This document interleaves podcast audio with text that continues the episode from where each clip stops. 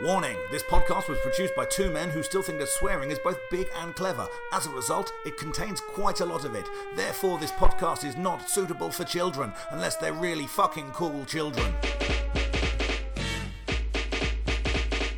Yes, yes, people. Dave Fensom here with another episode of Pop Collaborate and Listen. I hope you're doing well.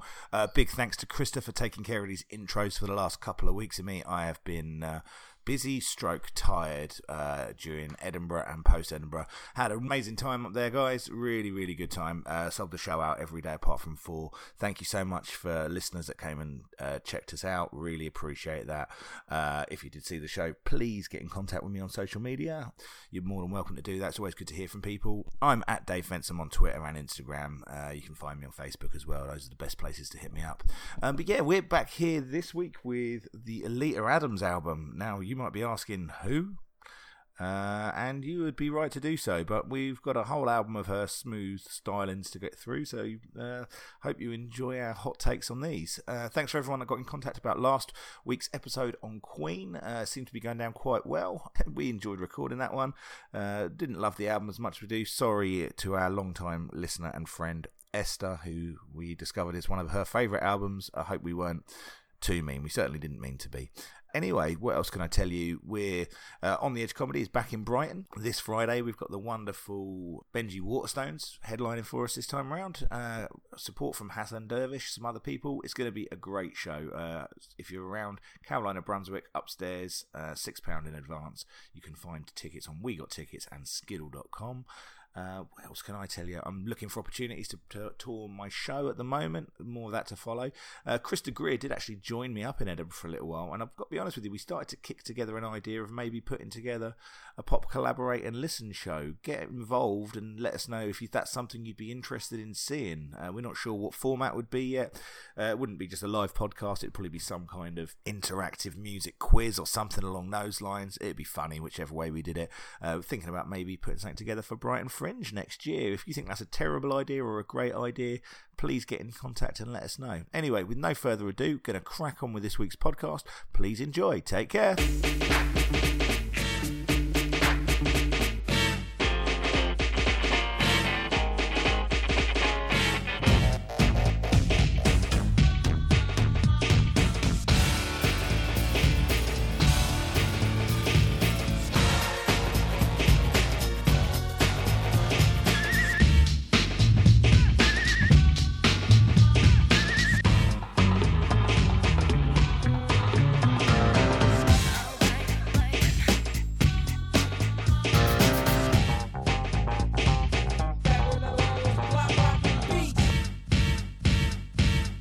Yes, yes, yes, people, welcome to Pop Collaborate and Listen, Season 2, Episode 5. I'm here, my name is Dave Fensom. I'm Krista Greer. Krista Greer, Episode 5, how have we got here so quickly? This is madness. We are racing through these we, suddenly. I mean, it, it feels like, I mean, s- the, the journey of listening to some of these albums so far has seemed like it's taken longer than than reality itself. yeah, th- this, these are fucking with the space time continuum because they seem to be a Mm. day long.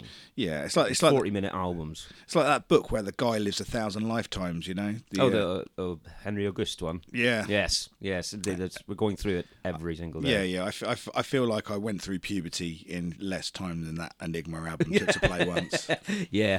yeah. But anyway, I mean, hopefully, though, hopefully we've got another wonderful treat for ourselves this week. A wonderful treat. I hope so too. That would I be hope lovely. so. I hope so. I mean, we, you know, we, we, uh, it was a mixed bag with Queen last week, wasn't it? Yes, we were. We we weren't divided on Queen. We both thought it was a subpar album overall, th- with a couple of highlights. So let's. Uh, let, let- uh, Yeah, we can't get away from it really any longer. We need to get into this. so one. what, what is this week's uh, album? This week we are listening to and talking about Olita Adams. Who? I- Indeed. Who? Olita Adams. We, we all know our, everyone's favourite Adams after Brian and Ryan. Yeah, absolutely. Olita Adams, her album Circle of One. Circle of One. Yeah, uh, which was the it was the number one following Queen. It was only number one for one week, which is a tendency we're seeing a lot this time this season. Okay, yeah. I mean, I, I mean, I'm surprised that Alita had Adams had a number one album. I'd forgotten completely about her existence. Oh God, until we it's got into really this. bizarre.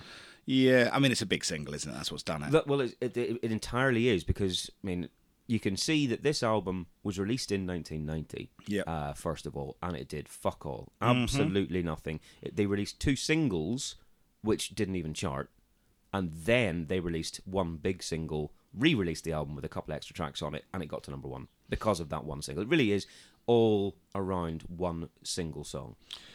Fair enough. Waffles, it's okay. That's Waffles' dog barking. If you didn't, he, he's uh, he's looked at the picture of Alita Adams and he's expressed an opinion. So right, let's start as we always do with this album cover. Yeah, and uh, luckily for us today, I bought this album off Discogs for one pound.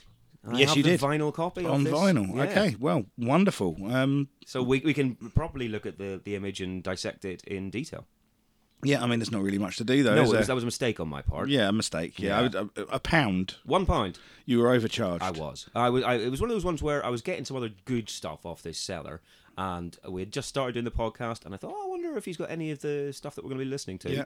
I went through, and this is I bought uh, that Elton John Sleeping with the Past, and I bought this for a pound each. Nice. Yeah. Uh, so anyway, look, Alita Adams, Circular One. Mm. Um, we, we've seen this before, really, haven't we? This is what was probably a very new uh, desktop publishing effect back in the day. Uh-huh. Yeah. It's a photograph of herself, and they've put some kind of artsy kind of. It, it just looks like shit Photoshop, doesn't it? Yeah, I mean, it l- looks like it should be kind of an Enya album to me. It's got that.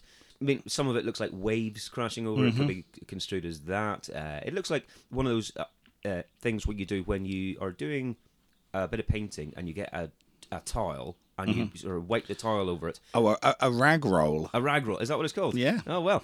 Uh, yeah, it looks like that, but you know, over a very, very inoffensive photo of Alita Adams. Well, I mean, this, this let's let's talk about this photo. I mean, obviously, the album's called Circle of One. Yes. Right. And so she's hu- she's kind of hugging herself on her shoulders here. Oh. Like she's hugging herself, and she's but but th- that look of satisfaction on her face. No one should look like that unless you're equipped with a couple of shoulder clitorises. hey, you don't know her? I mean, look, if you're feeling yourself that much, and you're being photographed whilst doing it, there's a word for you. Uh, pervert. I mean, yeah, that'll do. No, dude.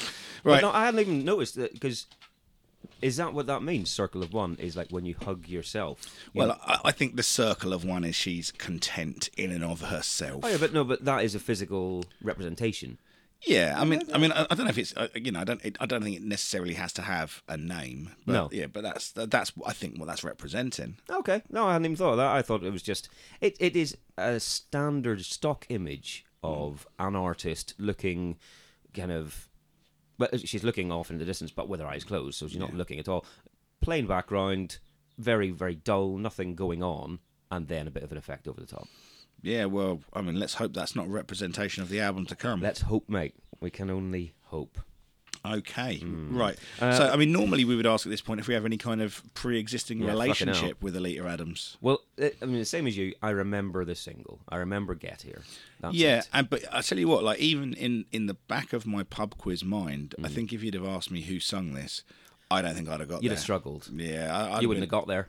I wouldn't have got that. Hey, fuck me. Yeah. Looks like she's getting there in the album cover. Um, I don't care how you get here. uh, just uh, yeah. Anyway, right. Uh, but yes, so she had been going for years before this. It turns out, you know, we'd never heard of her until this single in 1991. But she had been uh, trying to break into the music business since the 70s.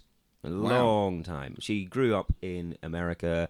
Uh, she did kind of some gospel stuff uh, with her dad uh, when she was younger, and uh, then tried to be a musician for years and years and years. Uh, she d- sent demos off to various places in the 70s, got rejected, nothing was going on. And then it wasn't until uh, she was singing in a bar in Kansas in 1985 Yep. when Tears for Fears were going through America on tour, and they happened to see her in that bar. And apparently, the story goes they were so impressed that a year later they phoned her up and said, "Look, we're working on a new album, and we think you should be on the album as well." It's like that was her big break. So uh, it was uh, they're called Roland Orzabal and Kurt Smith of Tears Yeah. for Fears, the two the two main guys. She recorded with them for their 1989 album, The Seeds of Love, and guested on Women in Chains. Yep. So that was her first big break. Women in Chains was the first time anyone really had heard her worldwide. And off the back of that, she also like opened for them on that tour and did backing vocals during their shows. And because of that, they Uh, she then got signed to Fontana, who was who- wh- that's where Tears for Fears were, and was given the record deal in 1990. They released this album then, and it did shit all because of reasons that we're gonna Yeah. find out about. Uh, I did notice though that on the sleeve notes, apparently for the Seeds of Love, Yeah. uh, for the for the Tears for Fears album, they thank Alita Adams for, it, and I quote, authenticating our soul. Fuck off. Yeah, which sounds to me a little bit like thank you for being our black friend. Yeah, I mean and that's allow- exactly that's exactly what allowing that us to have sounds a like. gospel song or something like that. Oh my god! Yeah. I don't, I don't want to hear bad things about Tears for Fears. I've always quite liked Tears oh, for totally. Fears. But then you have to admit that, you know, by the time they were doing Women in Chains, Seeds of Love, yes, that's a good tune, Southern Seeds of Love. But by the time they're doing Women in Chains, they're past their prime. Mm, You know, that Maybe. you, you, you are not any. You're not getting the band who were doing Shout and Everybody Wants to Rule Real World at the point that they're singing Women in Chains.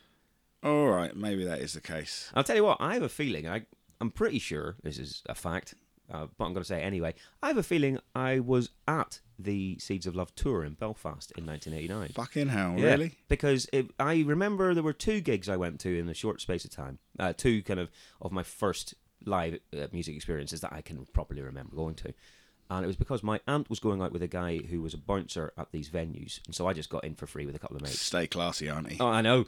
Uh, and so I saw within the space of two or three weeks, I saw Tapau and Tears for Fears, and it would have been around this time. This is probably when they were touring, and they did like you know Maysfield Leisure Centre. It wasn't a big fucking Nice. show, but I have a feeling I probably saw Alida Adams on tour. Fucking hell. I know. So I have a feeling that I have, you know, scrubbed most of the actual gig from my memory, but I think I was there. yeah, fair enough, mate. Yeah. What a what a rare uh, what a rare treat. I know. That's like the time I saw Rosala. Fuck me, really? Yeah, supported Michael Jackson at Wembley Stadium. God, what? Rosala and um, Rosala and Chris Cross. Jesus, that's well, Chris Cross. That, obviously, that's why they got on the bill. But Rosala, Nothing was proved. that's weird. The PCL podcast would like to point out to the uh, litigious members of the Michael Jackson estate that uh, we are aware that there's never been any substantiation of other claims made about Michael Jackson interfering with small boys, and therefore any such uh, intimation that Chris de Greer may have suggested there was purely for satirical purposes and outside the rule of law. Well, I'm, I'm glad that you saw Rosala because someone had to. Yeah, what was- what was that song? I'm free. or something? Everybody's Free. Everybody's free. I mean, would- I'd, I'd imagine that's her fee at these days. I imagine that's uh, you know when her agent calls her up like Rosala, you busy next Tuesday? everybody. well, not everybody, just me. Just me, yeah. I'm, I am free. Uh, it turns out as well that uh, I mean she has released ten albums to date, which Yeah. is you know a lot more than you'd really want. Uh, one of them was a Christmas album called Christmas Time with Alita. You know that's that's what you do apparently. Mm. And in 1998, she was a guest on Phil Collins' big band jazz tour. Which can Fucking you hell. imagine I, that? I mean, I can't. jeez. Cr- Christmas Day with a liter. That just sounds like an alcoholic's fucking dream. a liter of like white stripe. yeah. no, you need three liters of white stripe. It's got to be paint thinner if it's a Yeah, liter. true. Christmas with a liter. it only lasts me till eleven o'clock. I like how you went Scottish for the alcoholic cut voice. Yeah, I'm married to a Scottish woman. It's culturally Uh, she's an accurate. alcoholic. Right. Yeah. Okay, well that's that's all I've got on kind of background stuff. That's not what I was doing reading around this. Uh, this was number one for one week uh, from the 24th of February to the 2nd of March 1991. Uh, well, look, there's uh, there, there's no choice. We have to listen to it. Oh well, yeah, that's uh, again why are we doing this? You do wonder sometimes. I don't know, man. I don't know. We might have to change the rules and just do albums we like or something. if we don't get a good one soon, So the the amount of stuff I- we've had to move around this week to get these recordings done, I know, and it's just like, oh, Uh, what, do so, this. so that we can do this. fuck's sake. You people better be enjoying this. Yeah. By this point, we'll, our downloads will be down to like three a week, just shouting into the void. Yeah. All right, shall we get into it then? Yeah, Right. So track number one is called Rhythm of Life.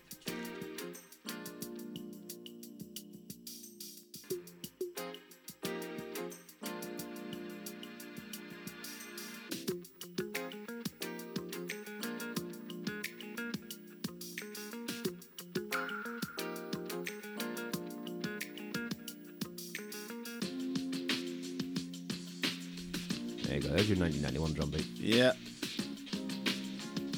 tell you uh, the reason this sounds like this. Uh, it was it's produced by a guy called Dave Bascom, Yeah. who did a shit ton of bands throughout the 80s and 90s. Mm-hmm. A lot of kind of the indie stuff in the 80s and Britpop in the 90s as well. Oh, there we go. Can I just say before you continue with your story? Uh-huh. Oh fuck! This is boring. You oh, are- it's so boring. This is- this is smooth. I mean, that's exactly what it is. This is like music that's had any kind of sharp edge planed Oh. off of it. Oh, it- there there have been six or seven passes at getting the roughness off. Oh this. my god, it's so boring. Yeah. Uh, but this was so Dave Baskin produced it, and he did Tears for Fears. He did some Depeche Mode, Echo and the Bunnymen, and then he did people like Suede and Placebo and James and stuff in the in the 90s as well. But the, the percussion production and remix was done by William Orbit. Right? One- Okay. I'm guessing one of his early jobs on that. Uh, so it's it's that sort of laid back dance groove that they're going for. And this was the very first single they released in 1990, which went nowhere. and that's where it should have gone. Th- This is look, uh, and again, this is personal. This is a personal Mm. thing, but this falls directly into that black hole of smooth. I mean, the word smooth is the only word you can use. sure. you know, funk soul. It's like music for smoothies, isn't it? Okay, It's- yeah. Do you know what I mean? It's it's people uh, like people who just uh, really think they dress well, really think they've got impeccable taste in things, Yeah. but are just fucking idiots. Yeah, medium blend coffee drinkers, Yeah. people with beige sofas. Well, people for whom Women in Chains was possibly a bit too uh, high tempo. Yeah, I mean this is uh, it's. I I I mean, there's a lyric on here. Lucy Sign is the Chinese dragon. what the says that a fuck lot. does that mean? Nothing. What is it? Lucy's sign is a Chinese. Unless there is a sign in her house with just a Chinese dragon on it, because it's not a horoscope sign. No. Okay, maybe she was born in the year of the dragon, in which case you don't need to say the Chinese fucking dragon. Not true. Yeah. I mean, n- nothing about that sentence makes me think the person who's saying it knows what they're talking about. No, it's it's one of those wanky things to sound a little bit profound. Yeah. Yeah. Uh, this is very. I mean, it's so middle of the road, but I can see exactly why they thought this might be a radio hit because this is your perfect distillation of the. I mean, the acid jazz sound wasn't really coming in yet. We were getting hints of it, maybe the Young Disciples later on, this sort of thing. But there was definitely a groundswell of that post wine bar eighties Yep. but before you get into the brand new heavies sort of thing. And so this was where the very, very middle of the road was headed. Yep. And this this is, I mean, we, we said it before with uh, oh, whatever different bands we've done. This is for people driving up and down the M1 in in Vauxhall Cavaliers, like you've said, listening to wallpaper. Yeah, I mean, I think it's even worse than that. I think, I Oh, yeah? think, I, yeah, I think, I think this record is.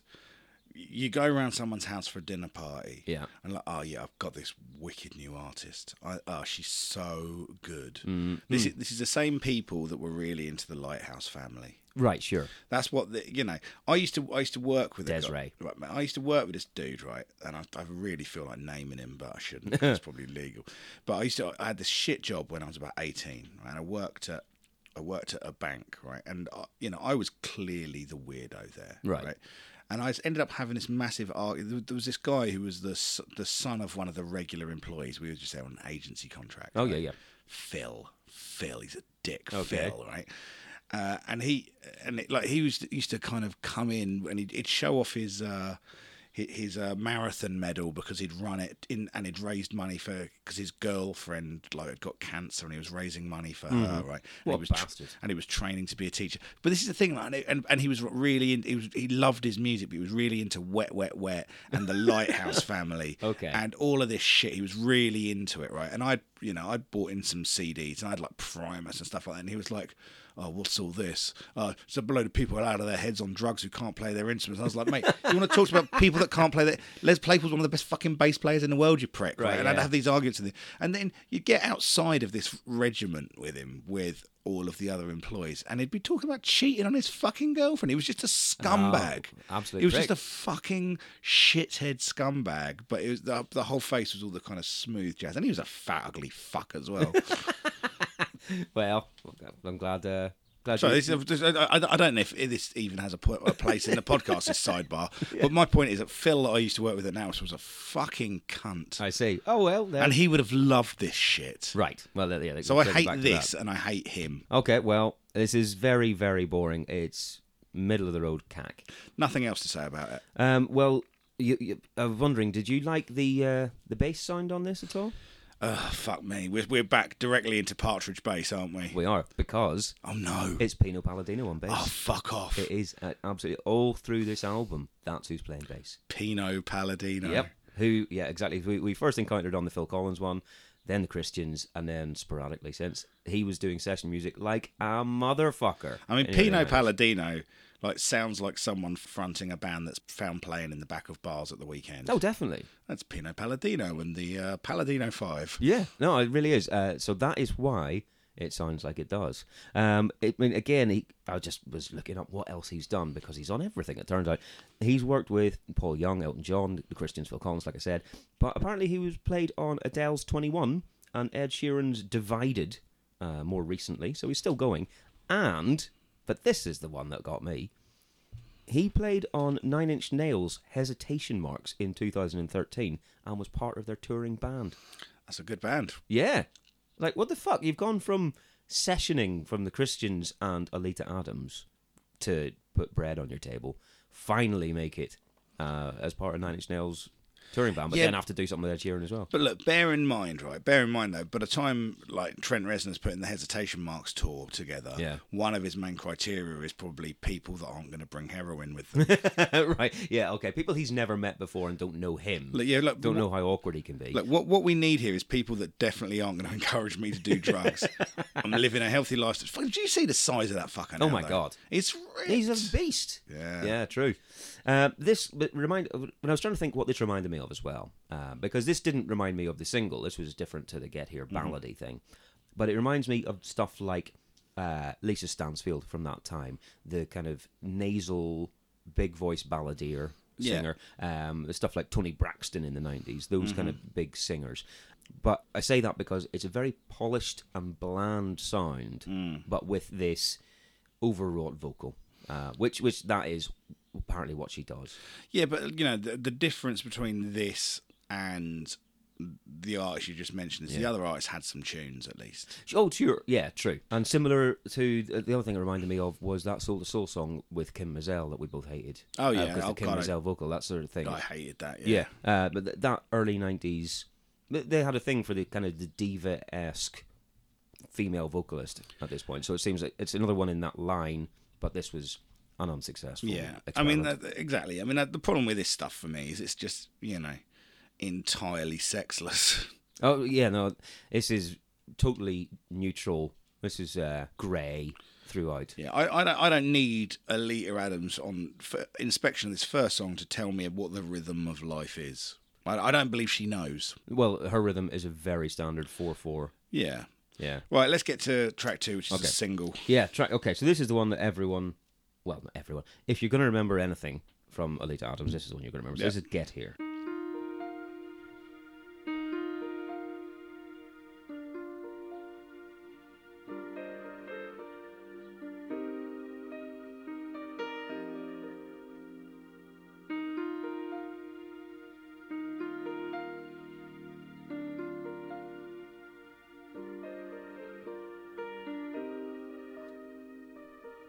You can reach me by railway. You can reach me by trainway. I mean, that's a bad rhyme for a start. Yeah. I mean, it's not even a rhyme, it's just the same word twice. Yeah. Look, this is, first of all, less of a song, more of a list of transportation systems. It very much is. Yeah. you know, uh, if you can reach me by Ford Fiesta, you can ride on the back of a Corchester. if you can, I'm impressed. If you could uh, come in the nest of a bald eagle, then also you can do that. That. It, yeah, indeed. It's just line after line of here's a vehicle, here's a vehicle, here's a method. Some dodgy lyrics on here as well. There's Uh-huh. uh, something about traveling on the back of an Arab man or something Well, like it's- that. you can reach me by caravan across the desert like an Arab man. Like an Arab man. Yeah. Arab man sounds like a really dodgy superhero. it doesn't get invited. That, to that's, you. that that sounds like someone like it, like in a kind of an '80s kind of Rocky Four esque era Oh, yeah, like- that Superman might fight. Or, yeah, or a really bad wrestler in Yeah. WWE. Yeah, the the, the baddie in every Yeah, single yeah. fight. Oh, you're thinking of the Iron Shake. Oh, am I? Yeah. I was think I was actually thinking of uh, your man from It's Always Sunny in Philadelphia. Whenever when cricket does it with a bomber or something.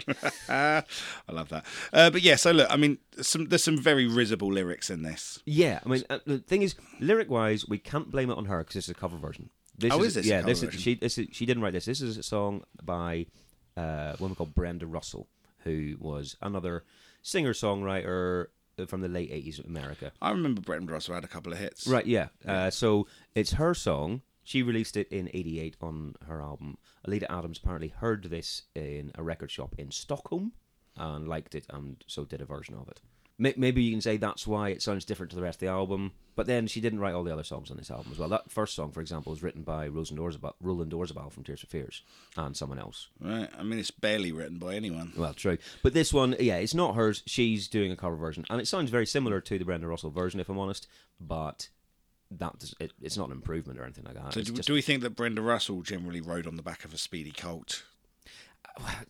how would you write that lyric? A speedy Speedy colt. colt. Yeah, mate, it's fucking stupid. This song. This song is fu- look, man. th- th- Obviously, it resonated with a lot of people. It was a number one single. There is something to it. There is a hook to it of yeah, it- sorts, there's right? a catchiness. Mm. but it's whack as fuck, man. This is wiki wiki whack mo. You can reach me by sailboat, climb a tree and swing rope to rope, take a sled and slide down a slope, and then you can jump on a speedy colt. No, this is nonsense. And it's also a bit uh, weird of her to be saying, I don't care. I do not care how you get here. And then the entire song is just going, oh, you could do this, though. Oh, and if you wanted, you could do this. Yeah. But I don't care. This song would be a lot more authentic to me if it went, okay, you're where you are, I'm where I am. How about we meet at trowel services? It's equidistant, right? yeah. We can Uh-huh. have a spot of Burger King while we're there. If you're not into that, I think they've might got one of those toasts now. right, yeah. So Hot market. Yeah, exactly. I mean, I don't think there is a KFC there, but I, I would uh, much prefer that as a song. If I'm yeah, honest. I, I think that's more reasonable. Sure. Yeah, I mean, I look, I, I don't care how you get. Like, well, you should care. Well, yeah, you're half Why of would you? this, Why would you have a relationship with someone that didn't care about your transportation needs? But and then isn't bothered to to try and make you make you halfway, like you say. it's like, mate, the, the amount of time you've been cunting around with this bloke on the piano, you could have got, you know, at least forty-five minutes down the road. It's uh, just selfish. Uh, this one, she reminds me of Heather Small from M People on this one. That uh, bad vocal. I mean, I don't ever want to be remembered of Heather Small from. No, no, you wouldn't. I hate M people. They're d- they are. d- Why did they win a Mercury Music Prize? I don't know, man. I just, uh, yeah. Uh, mate, don't know. this is another one. I, I don't know if I can uh, find an exact bit, but there's some proper Pino Palladino bass on this. Oh, that, good. that the the sound that you particularly hate is all over this song when it gets into the bass lines.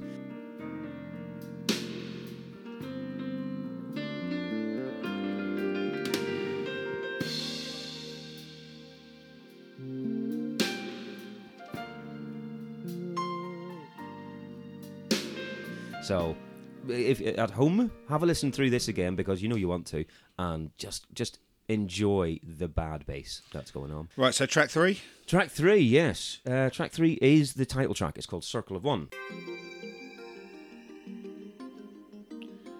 All right, we've got some movie soundtrack keys. Yeah.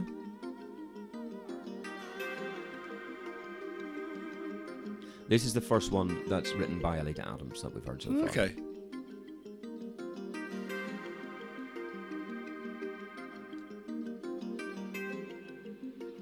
And this was also the second single released I was up in the wrong way in 1990. Well, at least it's a bit more up tempo. Yeah. every day. You kind of get a There's a, sense there's a of bit of a beat there. yeah, a sense of a little bit more passion in the vocal. Mm-hmm. Yeah, and again, I can see why they released this as a single. Because this is more. Running away with me. Hang on a sec. got a feeling there's some horns in there somewhere. I don't think it happened yet. Do they not? And where is the horn?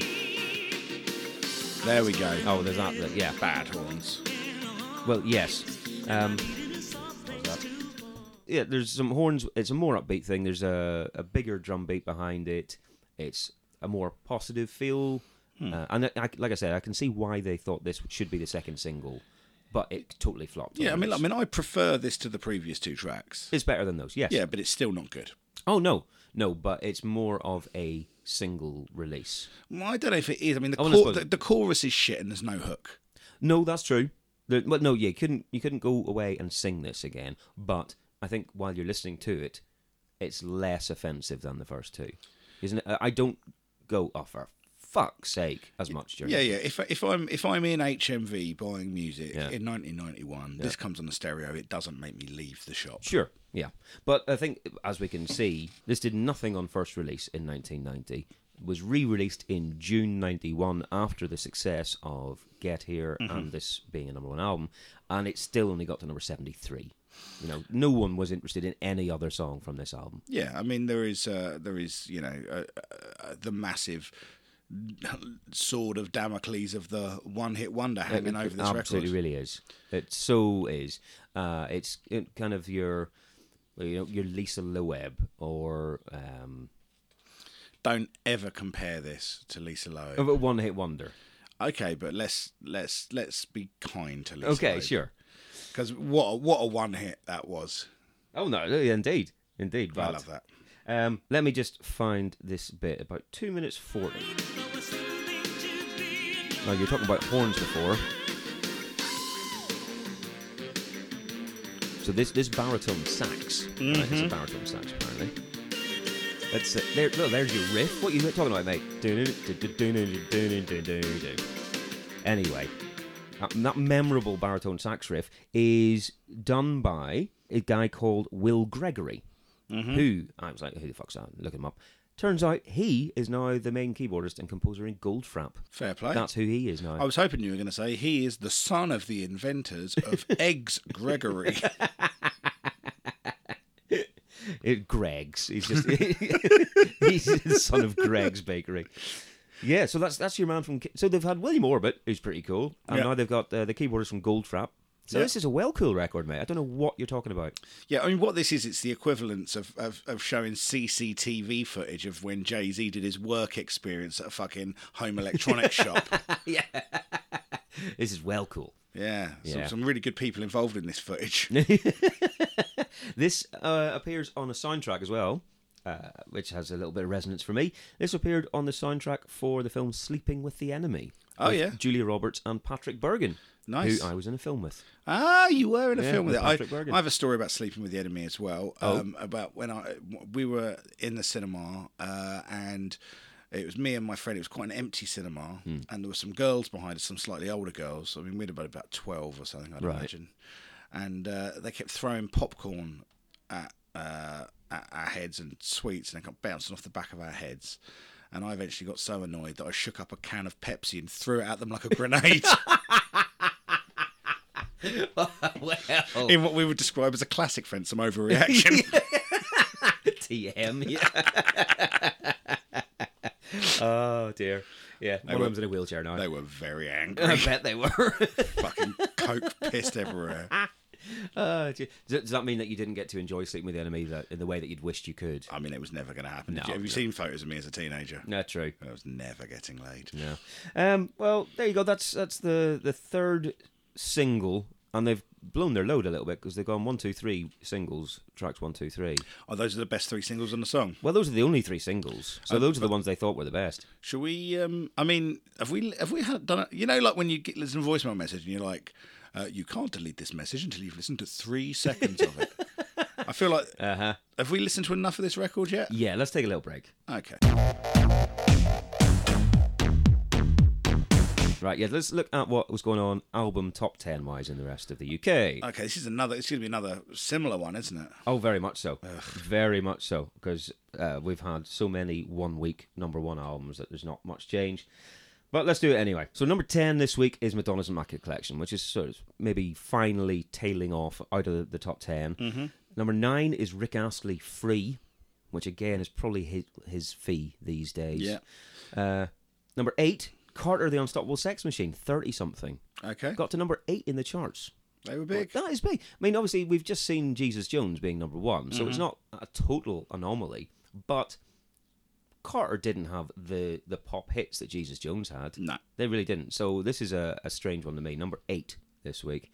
Uh, number seven's Gloria Estefan, Into the Light. Six, Simpsons Sing the Blues. Five, Elton John, Very Best Of. Four, Chris Isaac, Wicked Game. Two, George Michael, Listen Without Prejudice, which seems to be going up again. Probably a single Must have been a release. single. And then number two is Queen Innuendo, which we did last week. Mm-hmm. Uh, in the rest of the chart, further down the chart, or new releases, we've got. And we should have listened to this actually. This should have been something we just for a laugh we should have done. New Kids on the Block released their No More Games the remix album. Oh fuck! Oh, I'll listen to that The, this the week. remix album. Uh, It's- So I wonder if that's on Spotify. I don't know. I don't know. I hope so because that remix of games that we had to listen to was Games, games, amazing. games, games, games. So that was number 15 this week. Uh, number 17 is Little Angels with Young Gods. yeah. They they were apparently big enough to get a number 17 place. And number 26 this week was The Throwing Muses with The Real Ramona, um, which we talked briefly about them before when we Yeah. Mm-hmm. saw the single in the charts and stuff like that. That's kind of all I have for what was going on in the rest of the world, though. So Fair it's enough. Not, not, a, not a massive change in the top 10 at I all. think the guy from the Little Angels runs the Brighton Institute of Modern Music. You know, Is that right? yeah, because his i- i- his name is also Bruce Dickinson, isn't it? I don't know. Yeah, he was he was the other Bruce Dickinson. The- the- right, that's it. Yeah, exactly. That's a the, shame. the second best Bruce Dickinson. But, But yeah. well, there's so many kind of ex pop stars and musicians in BIM teaching at BIM. They got two sleeper there. well, haven't yeah, no, I, th- I think he's the main dude because he was in a band. He was in a band with our friend Matt Mitchell, wasn't he? they? was he? Yeah, that uh, Right. Color of Noise. Oh, was that him? Yeah, kind of rambling man Yeah, type sure. band, but yeah. Well, well, well. Uh, if you if you like a kind of a blues rock sound, check out our friend Matt Mitchell's new album, Matt Mitchell And Mm. the and the Cold Cold Hearts, Hearts. Yeah. yeah. it's a, it's a, i- i- if that's your bag, it's a good record. Indeed. No, that, that man has a voice on him. Matt oh my Mitchell. god, he Brilliant. certainly does. Anyway, right, that's a that's a we're not paid for this. Yeah, fuck you, Matt Mitchell. Yeah, yeah, fuck you, Matt Mitchell. He might give me a hand job. Oh, well, well. Right, okay, so that's the album's That, done. that is, that's literally all I've got, mate. Um, there's nothing else I could see because we're moving so slowly through. We're still in February and we're five episodes in. Yeah, fair enough. Well, you know, it's going to be the way it goes sometimes. We might have to think of something else to pepper these things up with. Well, I yeah. don't know. Yeah, yeah, yeah. So let's uh, Okay. let's go to track four. This one's called "You've Got to Give Me Room." They say each day holds something. My first note on this is here we fucking go. Look, man, you got to give me room. Yeah. You got to give me a fucking break. 1991. yeah, please. Come on, 1991. Look, this song. I mean, you're still playing it, aren't you? No. Oh, you're not. Okay, No. well, it- and, and that's the difference, who right? knew? Yeah. Look, right, this is so dull that I'm not sure how anyone stayed awake long enough to record it. Uh, yeah, that studio was. Uh, It's like honestly, I reckon this like it's like oh, hang on a minute. Oh, sorry, go and wake up the sound engineer up again. oh, well, oh, oh, oh, hello, Pico's fucking fallen asleep. yep. There's a flugelhorn in this one. They've got a flugelhorn. A player. flugelhorn. Well, fuck my big tits. this is this is five minutes long as well. Wow, Oh, what the hell? Five minutes of dirge. Why have you done it? Honestly, I have spent I have spent five minutes in the presence of explosive diarrhea that I've enjoyed more. Because at least there was something to do. Right, sure. Do you know what I mean? At least there was some kind of sensorial experience. There's no way you're falling asleep dur- during that. No, man, this is so, this is this is everything that's fucking wrong with music. It's just, you Christ. I mean, we've- we've- uh, you're given the opportunity to Hmm. come and do this, and this is what you do. Sure. You should have your nose rubbed in your own piss on the carpet for this. This That- is Uh, yeah. this It is is unforgivable. Bad, Alita. Bad. Yes. Yeah. Uh, it's ju- so dull and worthy. Um, you know, li- both musically and lyrically, because musically, it's basically just her and a piano, a little bit of double bass, and then this flugelhorn that comes in. Yeah. Uh, lyrically, it's about a marriage where the wife feels trapped. She's lost her identity. Uh, she wants to kind of move on, do things just for her again, and not Well, to look, be- I mean, it- look, if this is a genuine song about Lita, Ad- Le- Olita Adams Hmm. saying, I've lost my identity, I completely agree with you. Oh, yeah, it's I, I've seen, faceless. I have seen no sign of any kind of recognizable persona in any of these. So we're four songs in, Yeah.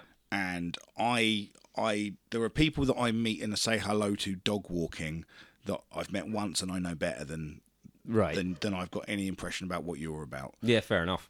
I mean, mainly because I live, you know, in Wollondine and there's some fucking weirdos up there. But yeah, you you form your own opinions. yeah, you do. Uh, yeah, this is this uh, reminded me of a potential song from a musical where the, the the downtrodden heroine is singing about how she wants to break out of her bad life and start anew, and it's one of those ones, but it has no place in a pop album at all. Look, man, I, I I appreciate that you've come up with that opinion. I'll Mm. be honest with you. Whilst this was on, I was thinking about other things. I say, well, that's fair enough. And this, this you're- is this is a mind wanderer. doing the right thing, really. Oh, it's awful. This is this is total filler. And if you're saying that the first three, especially track three, was kind of the more upbeat one, Hmm. this kills everything. Dead- Stone dead. Oh yeah, Yeah, it really does. this is awful. Right, no more, no more. Mm. Track five. Track five. I've got to sing my song.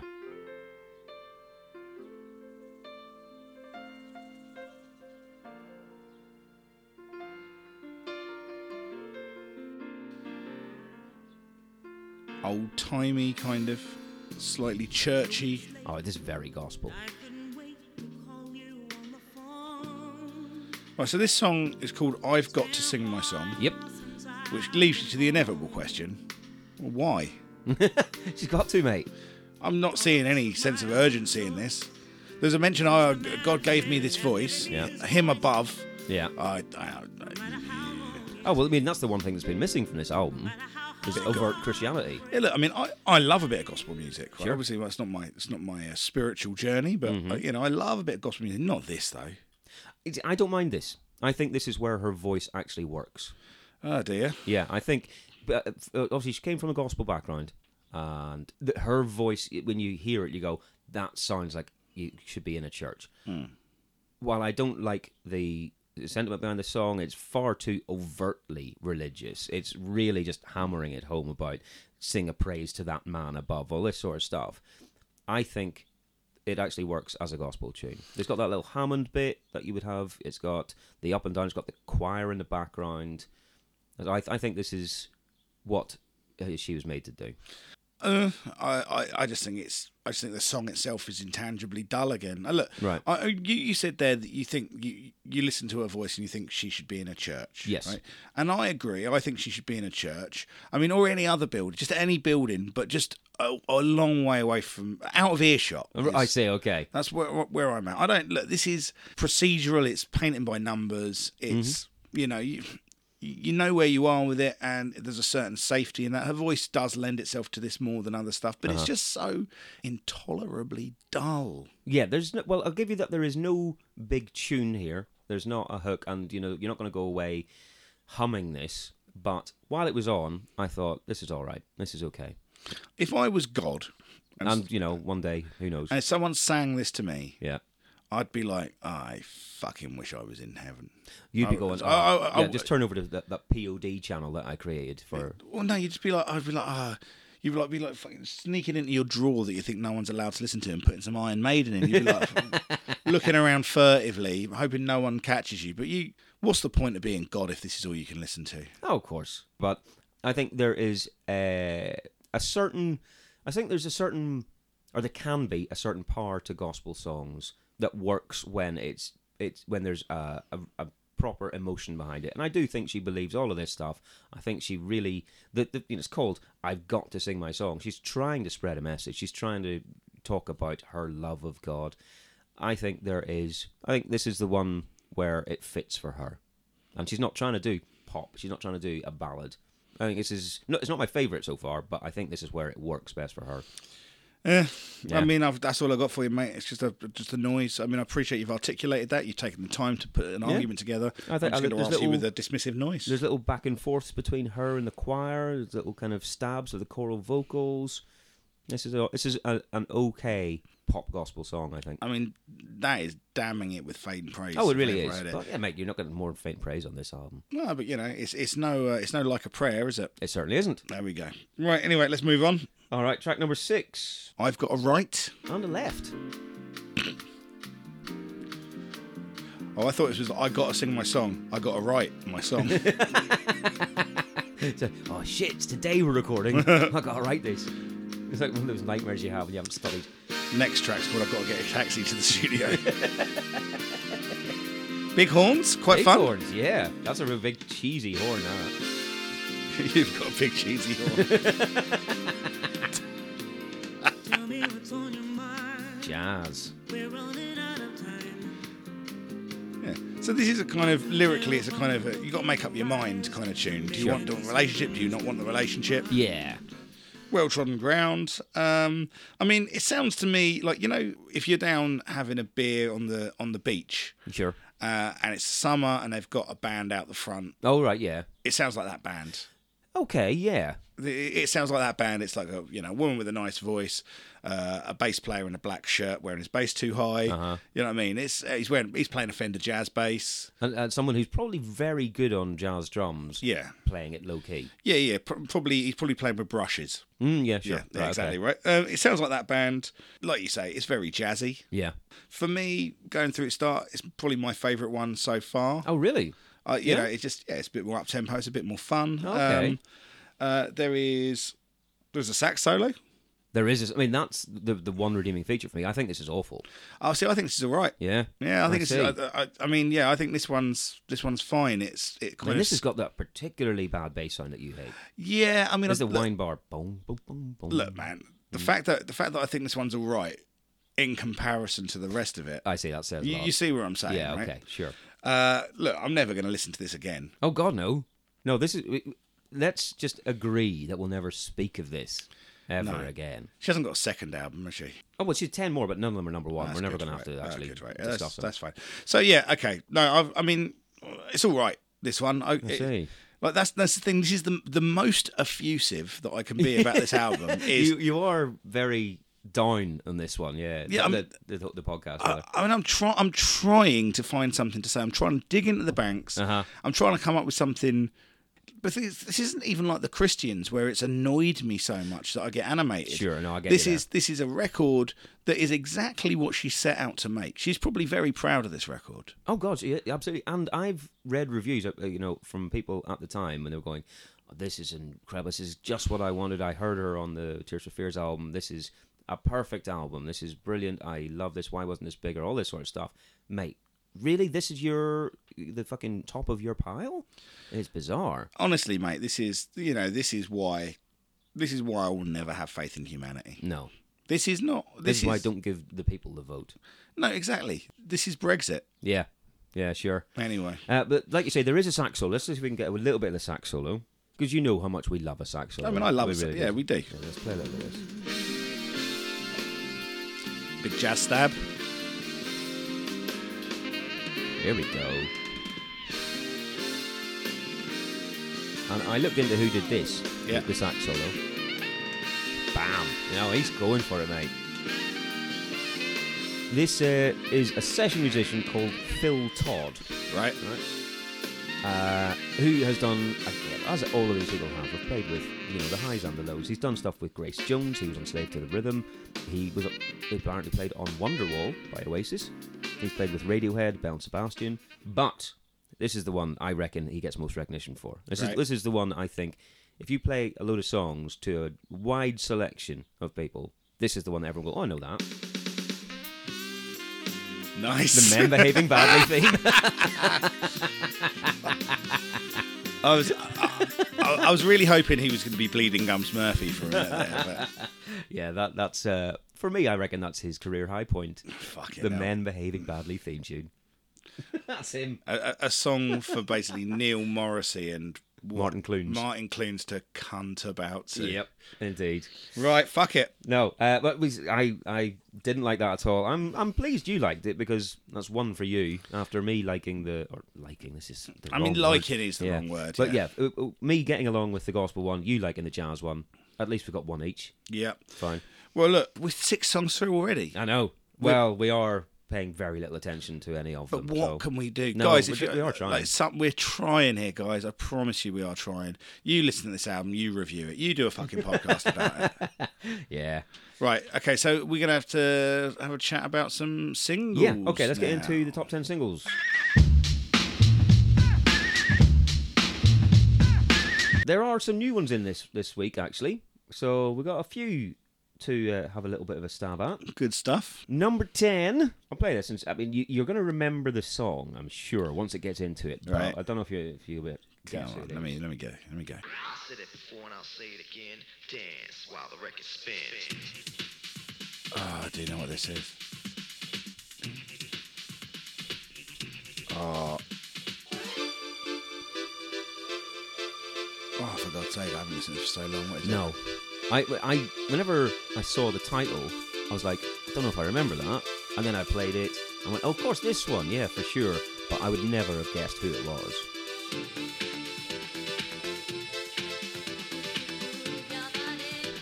Move your body. Right, it's in here. Move your body. It's called Move Your Body. Yeah.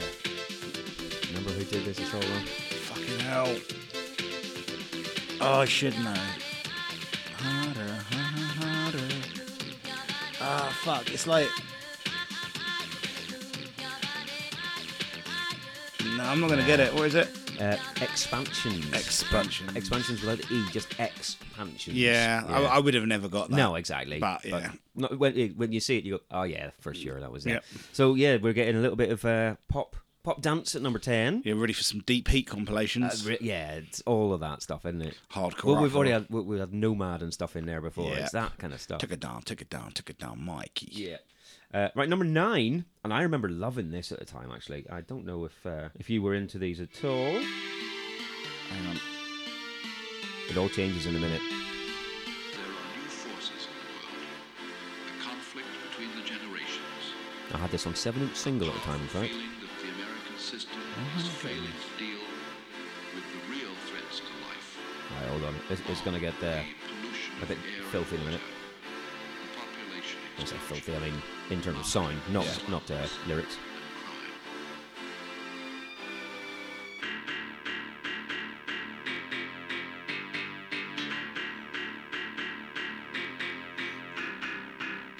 You getting anything?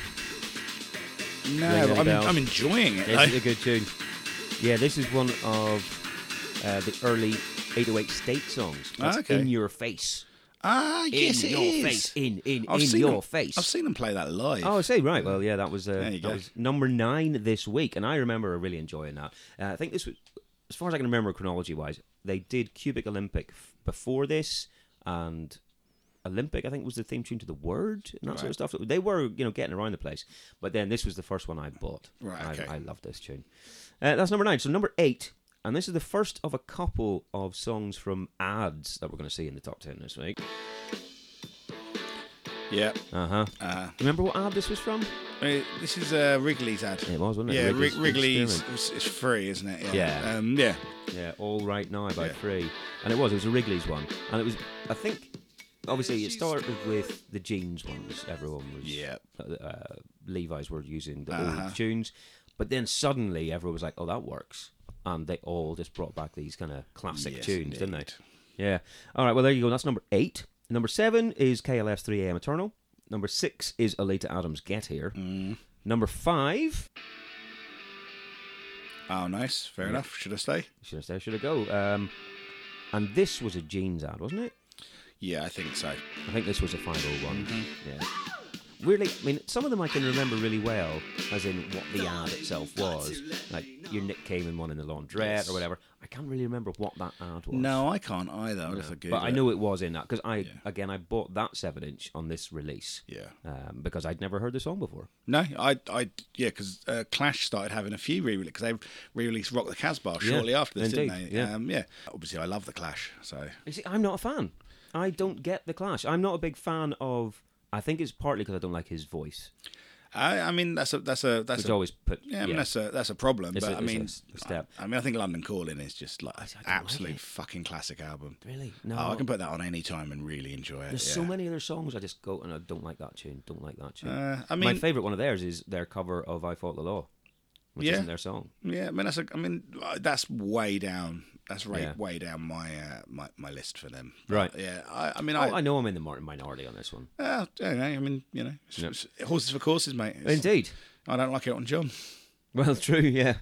Uh, number four, and I'm gonna have to play this one off YouTube because the version released in 1991 isn't on Spotify. Right. So you'll, you'll get this, I'm sure. Sounds like Sparks. Sometimes I feel like Ah, throwing yeah, of my course. Yeah, hands up the in the, the original release of this one, the source. Yeah. Featuring uh, Candy Stanton. That's the very one. Yeah, and yeah, because obviously it was re-released in, in the mid '90s with a very different beat and backing behind it. Yeah. But I remember this coming out. I remember this version and really liking this too. That that is a good build. That doom doom da doom doom. Yeah. Doom doom da doom. That, that nice bass line coming through.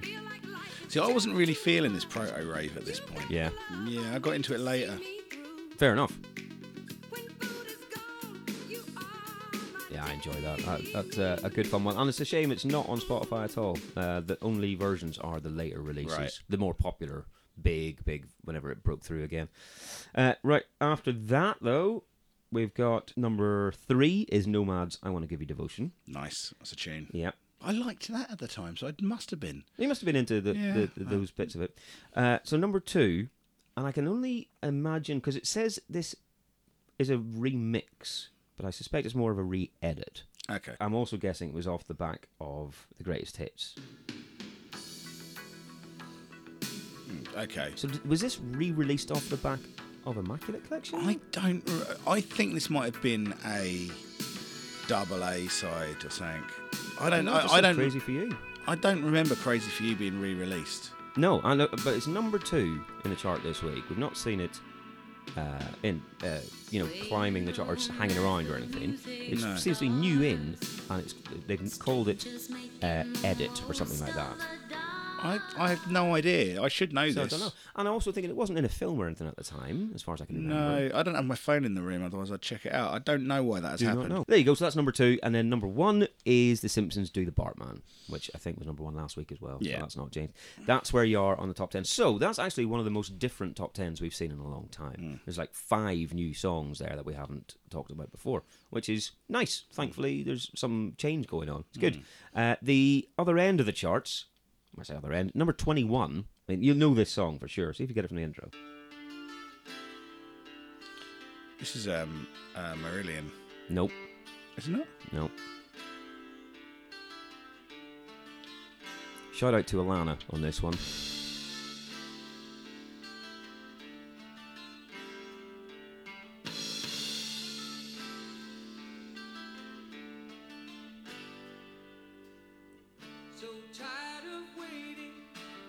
Fleetwood Mac.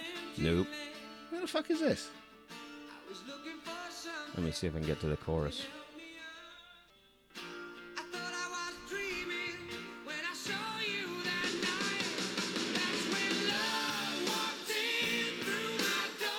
Oh fucking hell! It's uh, White Snake. Nope. What the fuck is it? It's Thunder. Thunder. Oh, Love fuck walked in. Thunder. Of course it is. I fucking Yeah. hate Thunder. I've always hated Thunder. Ah, And I, I've got mates that really love Thunder. Alana loves that tune. Oh, fucking hell. Lee Lewis loves Thunder. Really? I fucking hate them. I've always, I've never seen the point. No. Well, no, but I don't think there is a point to Thunder, really. That's got a, a decent chorus to it, but Thunder overall, why? Absolutely why. Yeah. Nah. Number 21, though, in the charts, so they obviously had a fan base. Oh yeah, they still have. Well, yeah, they still play the, the third tenth download every year. Uh, and then at number 58, Halloween with Kids Nice. of the Century. Fair enough. We don't- Halloween. We don't need to hear any. Of Oh, no, that, I've, do I've we? not even queued it up, mate. No, good. It's not on the, the list. But yeah, I'm just uh, quite amused that that's in at number 50 or whatever it was. But there you go. There's your singles for this week. Wow, fair Yeah, enough. Indeed. Uh, but that does mean that we have to go back into the back end of this Alita Adams album. Well, there's only three more songs. okay, let's do this. Track number seven. What's it called? Will we ever learn? Well, will we, Krista? Apparently not. No, never. I did notice there's no question mark on this though, on the album or on the Spotify. It's just "Will we ever learn?" statement. Oh, more transportation-based lyrics there. Oh, lovely. Take a train. Look, man, this is This is just more of the same. Yeah. Subpar Vegas review soul jazz. Yeah, there you go. Yeah, sure. And a- again, the most notable thing about this song is how she has managed to get the last dribble of piss to fucking last for five minutes. This, I mean, there's no excuse for this song being five minutes long. None at all. How how do you look at what you've got? And you know, and I see this in comedy all the time, right? I see, I see a new act, right, who's basically got five minutes worth of material, try and stretch it over a ten, Right, sure, yeah. And this is as if she's tried to fucking stretch it over a twenty. Right, okay. This is dog shit. And uh, just to be clear, but I probably did exactly the same thing. Right. Uh, but um, look, right, it's rubbish. It is. Will we ever learn? Oh, w- thanks. Tell me another one of your fucking super profound fucking. Yeah. Where did you find inspiration for these lyrics? Did you have a particularly big Chinese meal? right? Did they give you extra fucking fortune cookies? Because Yeah. everything in this is just. It's like the- if you've struggled for 20 years to become a recording artist, Mm-hmm. right? How have you got so little to say? Sure. How?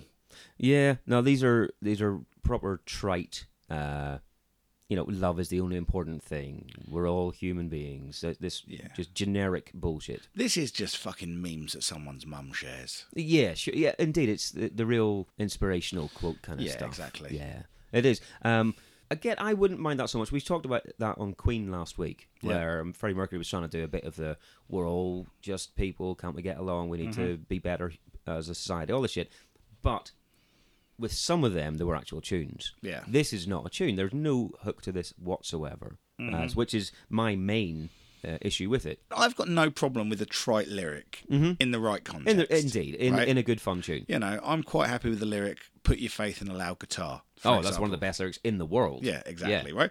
The problem isn't any one individual bit of this. It's just that the whole thing is so breathtakingly bland. Uh, exactly. Yeah. There is, and we've said it right at the start. All the sharp edges have been sanded off. Uh, the- uh, This is honed to be the most inoffensive thing you can imagine. Yeah, I mean, this is like if you start off with a fruit smoothie, right? Uh-huh. But then you go through the list of things that you don't want to eat, right? I know I don't want that, and I don't want that, and I don't want that. And what the person selling you it gives you is a glass of water. Sure. right? That like anything. I, I just don't understand how anyone that isn't really trying to really trying to want to like this could like about it. Well, it's like whenever you and I went to that burrito place in town a few Yeah. years ago. Uh, and it's one of those ones where you build your own and you go, Yeah. "Right, I'll have this particular uh, meat, and then I'll have this sauce, Yeah. and I'll have this uh, salad or whatever. And you were going for, oh, I'm going to go for spicy beef. Yeah. And then I'll have the uh, whatever particular sriracha sauce or whatever it was on there, and I'll have the onions and the peppers. And I was going through, going right, yeah, uh, can I have the? I just have the chicken, and yeah, can I have the the mild Yeah. sauce, whatever it was, and yet actually just put maybe a bit of lettuce in there. That'll be fine. And you got we got to it. and We sat down and we started eating, and you went, "So how's your burrito?" And I went, "It's a bit bland." and I was surprised by this fact. And, and, and, I, and I laughed in your face for a solid ten Yeah, minutes. exactly. Yeah, I was. I was like, "Oh, this isn't particularly good." As I as I as I, I've done this to myself. as, as I wiped the sweat from my brow, Indeed. the pre shit from my anus. Yeah, Uh, this is along those lines. Uh, She's done this to herself. She's taken all of the interesting stuff possibly out, and this is what you're left with. Yeah, She's been given an opportunity and she has fucked it in the ass. Yeah. Uh, also, Actually, no, she hasn't fucked it in the ass because that's that, that's less than vanilla. That's more than vanilla. Yeah, she's she's she's uh, uh, put four condoms on it and lightly wanked it. Uh, I was a little annoyed with this for another reason, in as much as on the sleeve notes, because I was reading through this, going, fuck, this is going nowhere. And on the sleeve notes, it says, sax solo by Phil Toller. It's like, wicked, he's done another sax solo. He hasn't. That's a total lie. There is not a sax solo in this song. I, I felt robbed. Yeah, I Like mean, twice. Yeah, Uh, but the other thing that I find about this, uh, this was written. This isn't an Alita Adams song again. So this is written by Nikki Holland, who also co-wrote track one, and a woman called Ellen Shipley. Right, uh, Ellen Shipley turns out is a U.S. s- Uh, songwriter who's worked with loads of people, but she's most famously worked with Belinda Carlisle. She wrote "Heaven Is a Place on Earth," "Circle in the Sand," and "Leave a Light On." F- fucking, those are great songs. Those are brilliant songs. Yeah, Hmm. Uh, And sung then- by a great artist. But yeah, but she seems to have phoned this one in totally. Yeah. This is one of the ones that Belinda Carlisle presumably turned down, and she's gone, oh, fuck, well, I wrote it, so someone better sing this. Right. Oh, Alita who? No, who- Yeah, okay. Who, who's who's signed a contract and doesn't know what they're doing? Yeah, quite. Rubbish. Right. Okay. So there, there you go. That's uh, Will We Ever Learn. And let's and let's and let's just point out just one more time. Five fucking minutes. Bad, Carry on. bad. Number eight, then. Everything must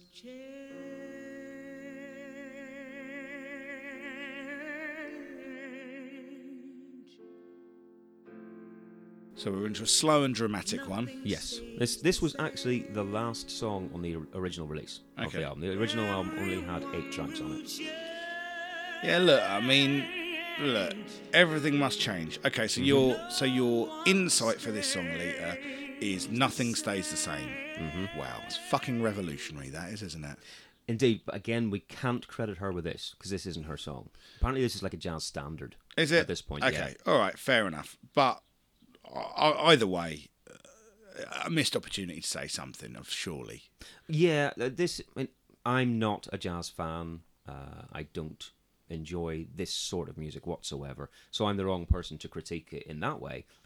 Uh, it seems to be this is a very popular tune. It was written by a guy called Bernard Igner, I think it's pronounced possibly, who recorded with the likes of Dizzy Gillespie, uh, Lalo Schifrin, Quincy Jones, that sort of stuff. And this song has been recorded by Randy Crawford, Barbara Streisand, Nina Simone, uh, George Benson, Nancy Wilson from Heart, apparently. Uh, so loads and loads of people. Th- There's one website lists 94 versions of this song, right? Okay. As releases. So it's apparently a big classic jazz song. Never heard it in my life. No, I've never heard it either. And you know, a lot of the critique I've got about this is around the song itself, Mm-hmm. which is, which okay, that's that's unfair then. Well, it's not unfair uh, because I would say I don't like this song because it's boring and trite. Yes, I could fart better lyrics. And but this is obviously apparently uh, what jazz fans want. Well, not not jazz. No, there's various types of jazz. This is what smooth jazz types Look, you, you've met Waffles, haven't you? I have. He's a corgi. want. Yeah. He's more profound than this, isn't he? Well, I have smelled his farts.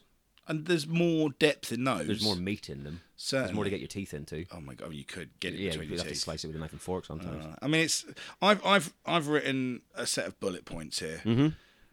Boring, Mm-hmm. yeah. shit, Right. pointless, and the last one just says "fuck off." I see, Uh-huh. right. Well, yeah, I can't argue with any of those. This really bored the shit out of me. I thought it was a very strange way. I- again, I was thinking of this as, oh, this is the original finale for the album. This is the, the first one she thought, this is what I'm going to do as a closer. And I thought, this is a very strange one to close an album. It's a downbeat, dull nonsense of a song. Yeah, But um, again, she probably heard it hundreds of times growing up from various singers and being from a background that was more amenable to this sort of stuff, thinks it's a fantastic song and so wanted to do her version. well, she's probably got uh, she's probably got Roland from Tears for Fears being like, "Why don't you do one of those? You know, yeah, Authenticate our soul. why don't you authenticate some soul? Why don't you do some really authentic soul?" Yeah. Oh, by the way, did I ever, have I ever told you how much I like the film Beverly Hills Cop? Oh, you know Kareem Abdul-Jabbar. Yeah, uh, wicked. Oh. That, that Soul Man film. Do you oh see- wait, no, Did you, did you see the 10 o'clock news last night? with Trevor Yeah, McDonald. Trevor McDonald. I mean, that guy's an, a national hero. Do you know Yeah. what I mean? Uh, Like, you, you know the guy I'm talking about. The guy sure. that's just like, so wants to tell someone how into their culture they are. Yeah, sure. You know, like, uh, oh, yeah, let me. Uh, let me talk to you. Uh, let me talk to you, Asian friend, about a curry that I made. Do you know what I mean? It's Mm, okay, like, yeah. come on, Yeah, come on, Tears for Fears. You're come better on, than tears this. for fears. Right, I got, uh, But yeah, so that was the original closer for the album. But then when it was re-released and went to number one, which is the one, the version that we are talking about, Yeah. they just basically chucked two more tracks on there. One of them is a remix. Yeah. So there's one different song on there, which is the final one that we're going to be doing. Yeah. Track nine is "Don't Look Too Closely." or you'll see that this is just a pub singer, not a recording artist. Mm.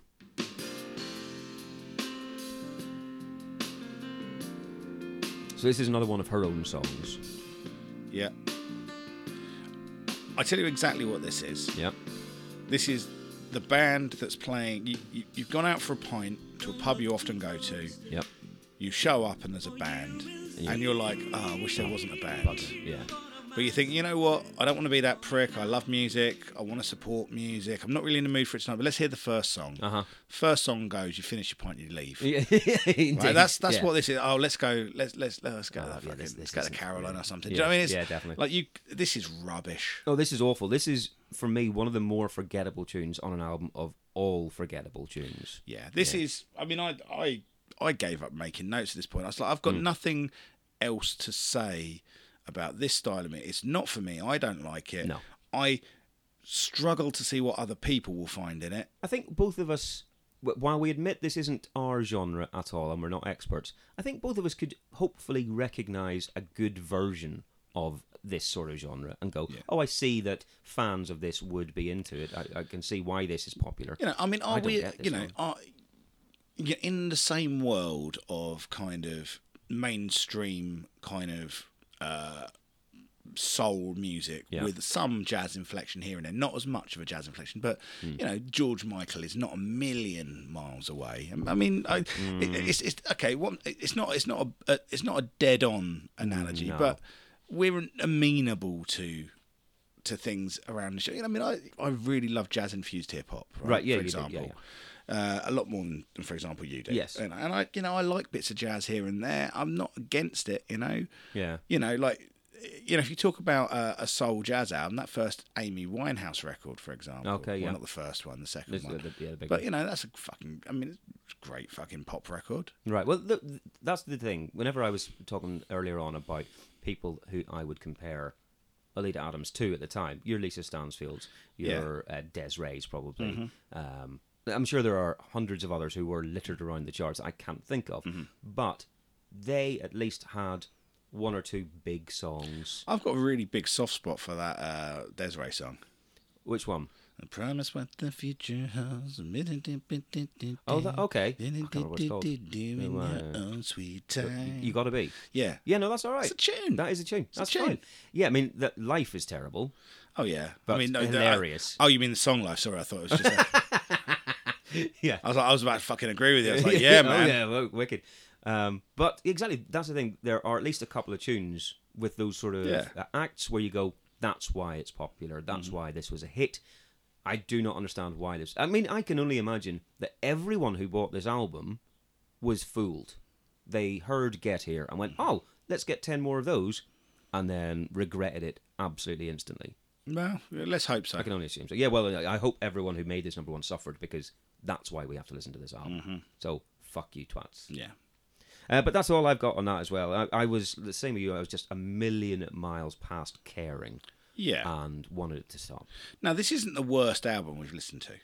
No, it's not the worst, but That's Enigma. yeah, that's but, straight away. But it, it, this is, I would say, probably the most challenging record to do a podcast about that we've had so far. it's been a struggle to find anything to to really get your teeth into or to talk about. Hmm. It's just so anonymous. It's like you can you can review the whole album off the first single. It's like, oh, this is just fucking shit and boring. Yeah.